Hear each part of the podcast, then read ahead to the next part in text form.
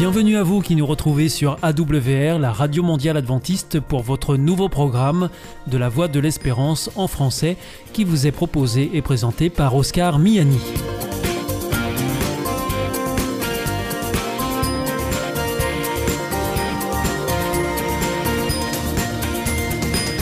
C'est donc parti pour les 30 prochaines minutes ensemble. Merci de votre fidélité à la Voix de l'Espérance. Vous êtes toujours plus nombreux à nous écouter sur les ondes mais aussi par Internet ou aussi grâce à votre téléphone. Aujourd'hui, nous vous proposons votre chronique Destination Santé. Ensuite, ce sera la chronique éducative à propos et nous continuerons avec la série d'émissions hebdomadaires Espérance et là ce sera avec Philippe Delez. Tout de suite, comme promis, voici Destination Santé. Avec Destination Santé, Emmanuel Ducreuset. Bonjour à tous. Des difficultés à plier les genoux, à étendre le bras ou à se pencher le lendemain d'une séance sportive est parfois difficile. Les courbatures ne sont qu'un mauvais cap à passer et le temps s'avère bien souvent le remède le plus efficace. Les courbatures sont définies par le Centre national de ressources textuelles lexicales comme une lassitude accompagnée de douleurs musculaires, généralement dans le dos et les membres. Elle se manifeste à la suite d'un effort physique prolongé, d'une longue immobilité dans une position inconfortable ou lors de la phase initiale de certaines maladies, comme la grippe par exemple. Sur le plan sportif donc, les courbatures surviennent surtout à l'occasion d'une période de remise en route de muscles non sollicitée depuis trop longtemps. Il s'agit de fibres musculaires endommagées et d'une petite réaction inflammatoire qui provoque des douleurs, lesquelles peuvent s'étaler durant 48 heures, baissant d'intensité de façon progressive. Vous venez de vous remettre au sport? Patientez le temps qu'elles aient vraiment disparu avant de refaire une séance.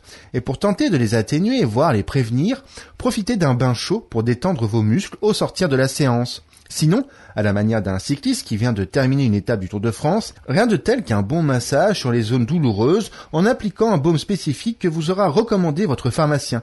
Mais surtout, armez-vous de patience et reprenez de façon progressive à une intensité qui correspond à votre forme physique du moment.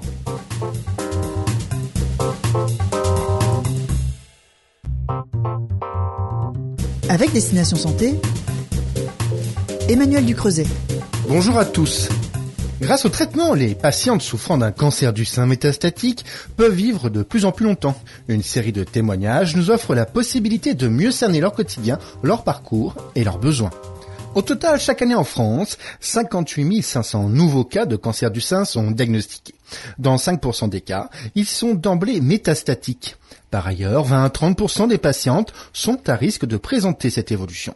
Si le cancer du sein métastatique ne peut se guérir, de récentes avancées thérapeutiques reposant sur les inhibiteurs de CDK4-6, des traitements oraux pris à domicile, associés à l'hormonothérapie, permettent de mieux contrôler sur la durée les formes hormonodépendantes de la maladie, tout en préservant la qualité de vie des patientes.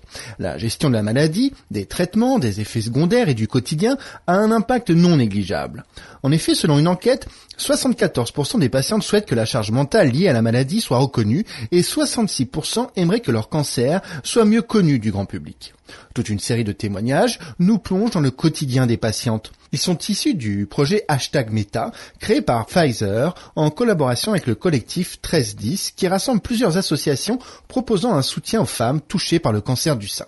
Vous pouvez retrouver ces témoignages en vidéo ou en audio aux côtés de la prise de parole d'oncologues et d'une vidéo de présentation du collectif 1310 sur le site www.pfizer.fr et sur les réseaux sociaux comme celui de Valérie, 48 ans, bénévole pour l'association Vivre comme avant.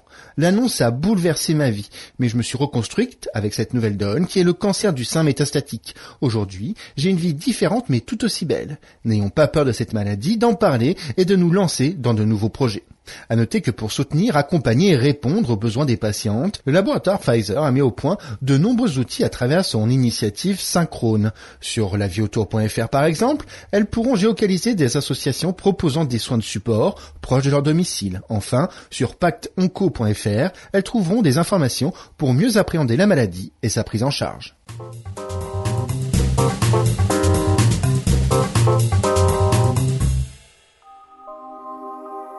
Vous aussi, votre santé vous intéresse? Alors si vous souhaitez en savoir plus, demandez-nous l'ouvrage Santé et bien-être des éditions Vie et Santé. Nous aurons le grand plaisir de vous en adresser un exemplaire gratuitement, sur simple demande de votre part, à france.awr.org.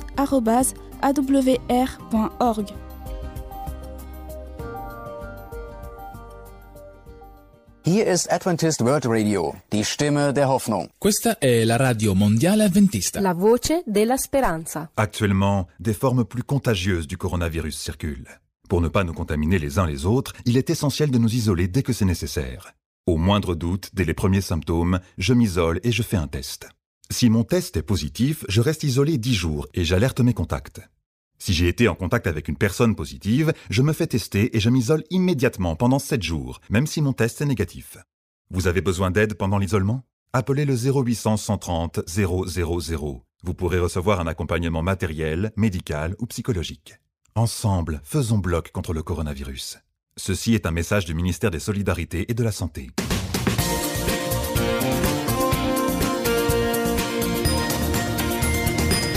Vous êtes toujours à l'écoute de la Radio Mondiale Adventiste et c'est votre émission La Voix de l'Espérance qui vous est présentée par Oscar Miani et toute l'équipe pour vous accompagner jour après jour. Juste avant, c'était Destination Santé que vous retrouverez sur cette même antenne dès vendredi prochain. Si vous souhaitez avoir notre grille des programmes ou bien si vous voulez vous adresser à nos invités, eh bien c'est très simple, il vous suffit de nous le faire savoir depuis notre site internet awr.org ou alors par courrier à IEBC, La Voie de l'Espérance, boîte postale 100 77 193 Damary Lélis, CEDEX. C'est maintenant le moment de poursuivre avec la chronique éducative à propos et nous terminerons avec Philippe Delez pour l'émission Espérance.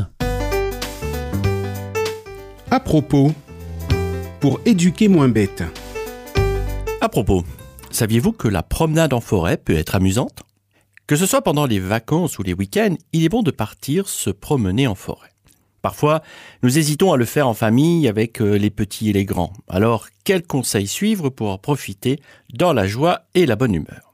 Tout d'abord, N'oublions pas que même une balade jugée courte demandera quand même de l'engagement au tout petit. Il s'agit donc de prévoir un petit encas composé de quelques fruits frais et secs et surtout de l'eau. De plus, cela permet des pauses agréables pour profiter d'une jolie vue ou d'un temps calme pour écouter les grillons plonger les orteils dans le ruisseau à l'eau bien fraîche.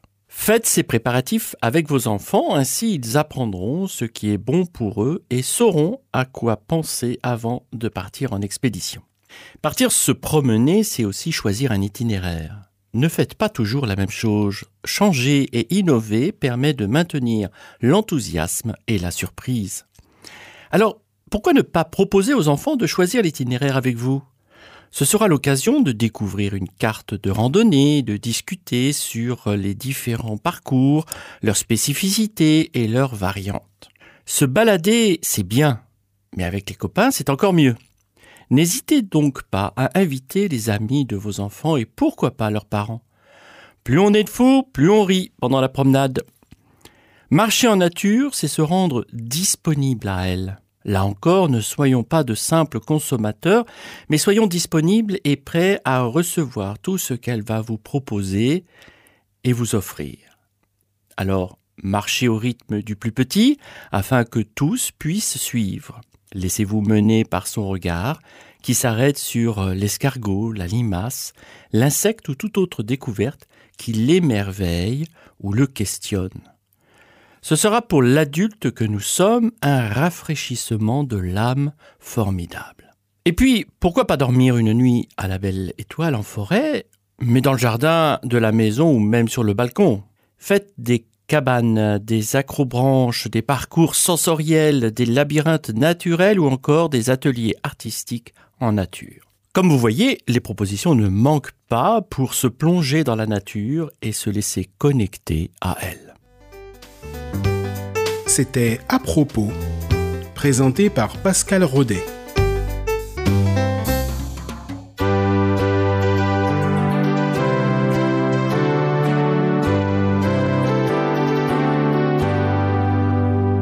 This is Adventist World Radio, the voice of hope. We have wandered all the way, all like sheep and we need a time, apart to renew the weary heart. There's a rest of heart and soul, something most of us don't know. And the invitation stands engraved in Jesus' hands. Forget the day he said to remember? Why do we forget the one who said, Remember me? When the fires of holiness have died down, when they've died down to an ember, come and rest a while with Jesus. Light the fire again with Jesus on the day he made holy. With distractions everywhere, competing for the air. With our moments at a prime, fact remains that love takes time. Though the fire is bright and warm, left untended through the storm, it will die in us a day. One of seven come away. Why do we forget the day he said to remember? Why do we forget the one who said, Remember me? When the fires of holiness have died down, when they've died down to an ember, come and rest a while with Jesus. Light the fire again with Jesus on the day he made holy.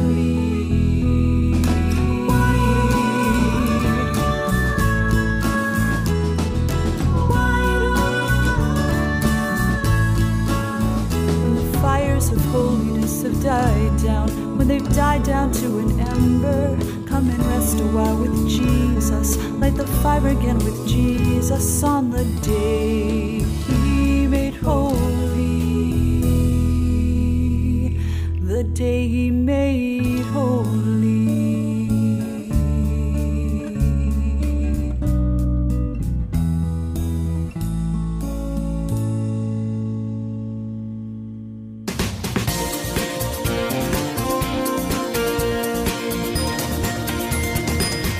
Ici, c'est toujours la Radio Mondiale Adventiste.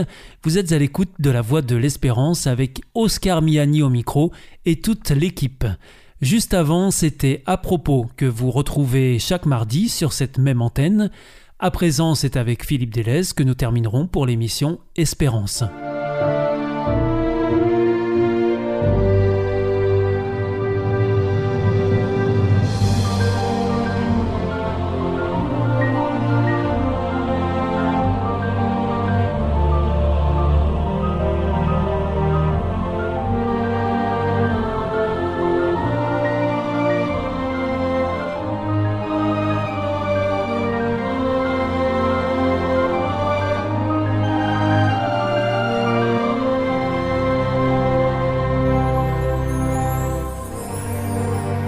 Dans notre nouvelle émission de cette série consacrée à la thématique de l'espérance dans la Bible. Et nous sommes toujours accompagnés de Philippe Délé. Bonjour Philippe. Bonjour Gaël.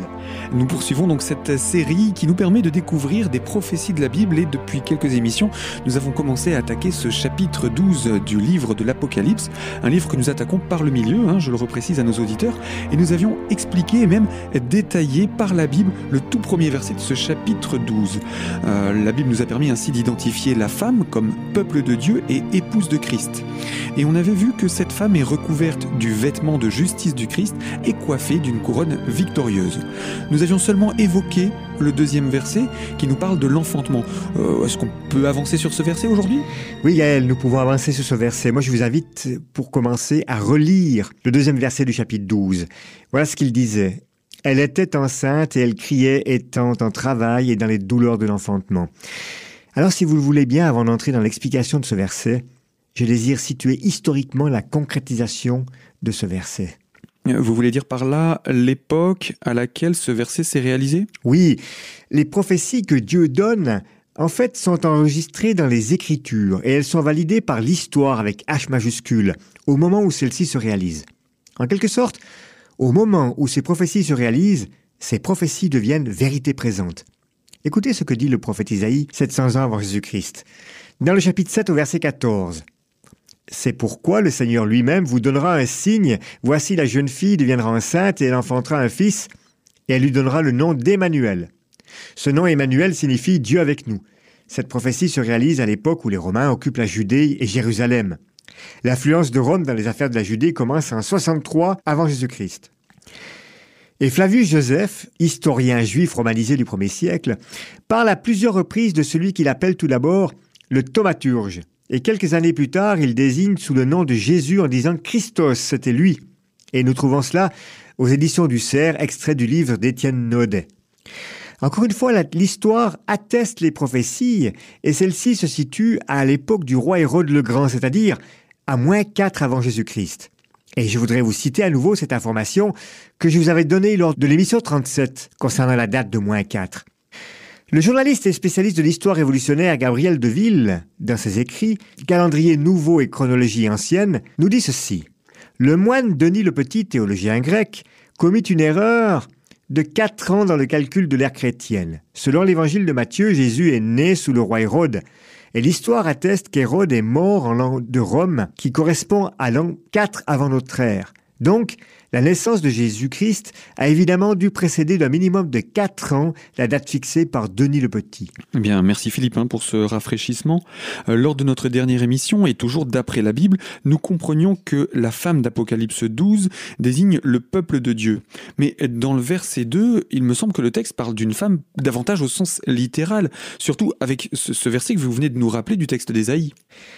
Alors cette jeune fille dont parle le prophète Isaïe, Marie, est la maman de Jésus. La Bible nous le confirme dans plusieurs textes et l'évangéliste Luc nous dit dans son chapitre 1, verset 31, Et voici, tu deviendras enceinte et tu enfanteras un fils et tu lui donneras le nom de Jésus. Il sera grand et sera appelé fils du Très-Haut, et le Seigneur Dieu lui donnera le trône de David, son père. Il régnera sur la maison de Jacob éternellement, et son règne n'aura point de fin. Nous sommes ici en présence de textes littéraux. Or, ce que nous lisons concernant l'Apocalypse 12 et ses premiers versets sont symboliques. Ici, il s'agit du peuple de Dieu, et Jésus est issu de ce peuple. D'ailleurs, les 17 premiers versets de l'évangile de Matthieu relatent la généalogie de Jésus, ainsi que le chapitre 3, à partir du verset 23 de l'évangile de Luc, qui lui aussi établit la généalogie de Jésus. Jésus est donc descendant d'Israël, peuple de Dieu. Marie est bien la maman de Jésus, mais en aucun cas la mère de Dieu. Car Dieu est le créateur de tout. Et concernant le deuxième verset d'Apocalypse 12, ce verset ne représente pas Marie, mais bien l'épouse de Christ, c'est-à-dire son peuple. Dieu avait par ses prophètes annoncé l'arrivée du Messie. Jésus est issu du peuple juif dont, bien entendu, Marie fait partie, elle aussi. Et comme la Bible l'a cité tout à l'heure, Marie a été annoncée par le prophète Isaïe 700 ans avant la naissance de Jésus. Voyez-vous Gaël, il ne faut pas sortir les textes des contextes, sinon nous partons dans toutes les interprétations farfelues. Dieu nous a donné de l'intelligence et de la logique, et si nous lui demandons l'Esprit Saint, celui-là même qui a inspiré les prophètes, Dieu nous l'accordera pour comprendre les Écritures.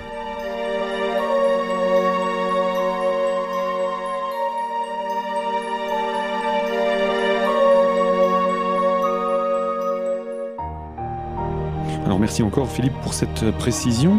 Nous nous apercevons, en tout cas lorsque nous recoupons les textes de la Bible entre eux, que nous pouvons découvrir beaucoup de réponses à, des questions que nous pourrions nous poser. Et en avançant maintenant sur ce verset 2, nous avons encore cette partie, elle criait, étant en travail dans les douleurs de l'enfantement. Nous sommes toujours dans le symbolisme? Alors, nous avons déjà une réponse dans l'évangile de Matthieu au chapitre 24, verset 8. Je vous le lis. Mais tout cela ne sera que le commencement des douleurs de l'accouchement.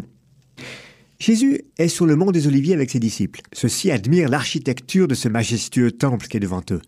Et Jésus leur annonce la destruction de celui-ci.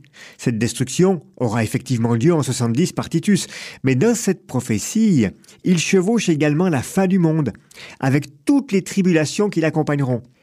Il compare ces tribulations aux douleurs de l'enfantement. Le peuple de Dieu à la fin des temps connaîtra une période encore plus difficile que ce que le monde aura connu à travers toute son histoire. Écoutez ce que nous dit Jésus au verset 21. Car alors, il y aura une grande détresse telle qu'il n'y en a pas eu depuis le commencement du monde jusqu'à maintenant et qu'il n'y en aura jamais plus. Alors euh, revenons tout de même dans Apocalypse 12, Philippe. Euh, pouvez-vous nous donner des explications à présent sur le dragon du verset suivant? Oui, eh bien moi je vous invite à, si vous voulez bien, à commencer par lire le verset 3 du chapitre 12. Un autre signe parut encore dans le ciel. Et voici, c'était un grand dragon rouge ayant sept têtes et dix cornes, et sur ses têtes sept diadèmes. Voilà encore un signe symbolique. Mais celui-ci ne nous est pas totalement inconnu, et il ne vous rappelle pas quelque chose, Gaël, ce signe? Vous, faites référence euh, aux cornes de la quatrième bête euh, dans la prophétie de Daniel, une euh, prophétie que nous avions détaillée dans des précédentes émissions?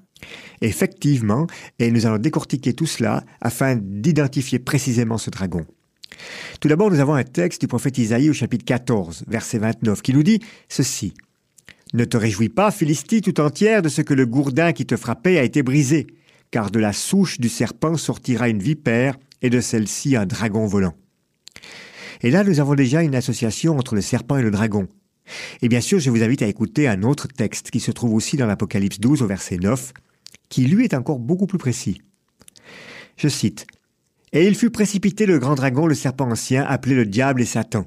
Celui qui séduit toute la terre, il fut précipité sur la terre et ses anges furent précipités avec lui.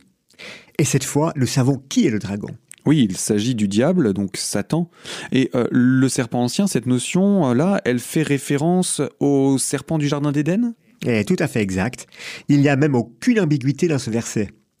Mais concernant la suite de ces versets, je préférais y revenir à plus tard, lorsque nous aborderons Apocalypse 13. Et de cette façon, nous allons continuer dans la dynamique de la femme et son enfant. Alors, lisons à présent la deuxième moitié du verset 4. Le dragon se tint devant la femme qui allait enfanter afin de dévorer son enfant lorsqu'elle aurait enfanté. Euh, donc, comme nous l'avions déjà vu dans nos précédentes émissions, ce fils correspond à Jésus? Eh bien oui, Gaël. Et selon l'Écriture, tout l'Ancien Testament annonce ce fils. Près de 300 prophéties sur près de 1500 ans annoncent la venue de cet enfant. Parce que c'est aussi ce fils qui reviendra à la fin des temps récupérer son royaume, son épouse. Et puis, à travers toutes les Écritures, le personnage principal est Jésus, Dieu, pleinement divin, est pleinement humain. Jésus est le trait d'union entre l'invisible et le visible. C'est lui qui restaure les cœurs et qui redonne l'éternité à l'humanité. Nous pouvons dire que l'enfant que le dragon veut dévorer représente Jésus pendant son enfance? Et là, vous ne pouvez pas mieux dire, Gaël. Rappelez-vous de ce qui s'est passé à la naissance de Jésus. Lisons l'évangile de Matthieu au chapitre 2, verset 13. Vous savez, juste après le départ des mages d'Orient.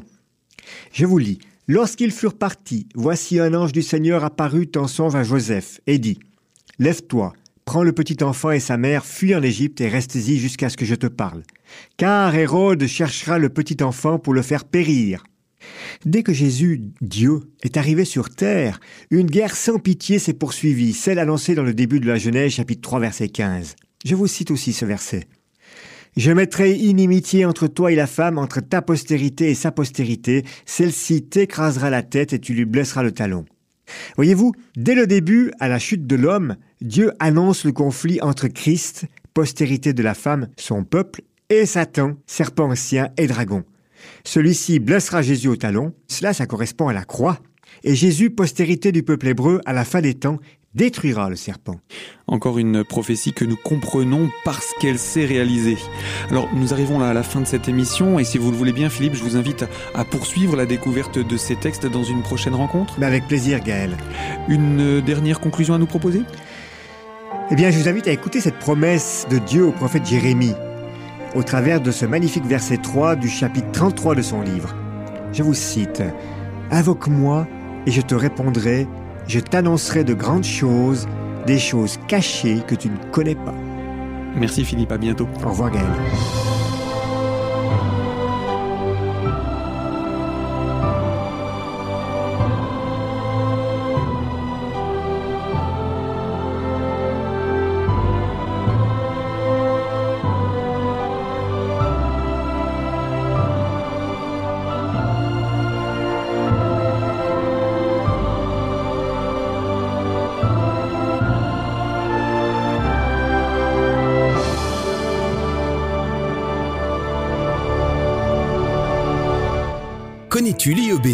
Non, c'est quoi? C'est l'Institut de l'étude de la Bible par correspondance. Tu vas sur le site www.iebc.org et tu découvres tout. En effet, étudier la Bible, c'est vraiment fun. J'ai découvert ces cours gratuits destinés à tous et c'est très intéressant. Moi, j'ai suivi le cours Au nom de l'amour.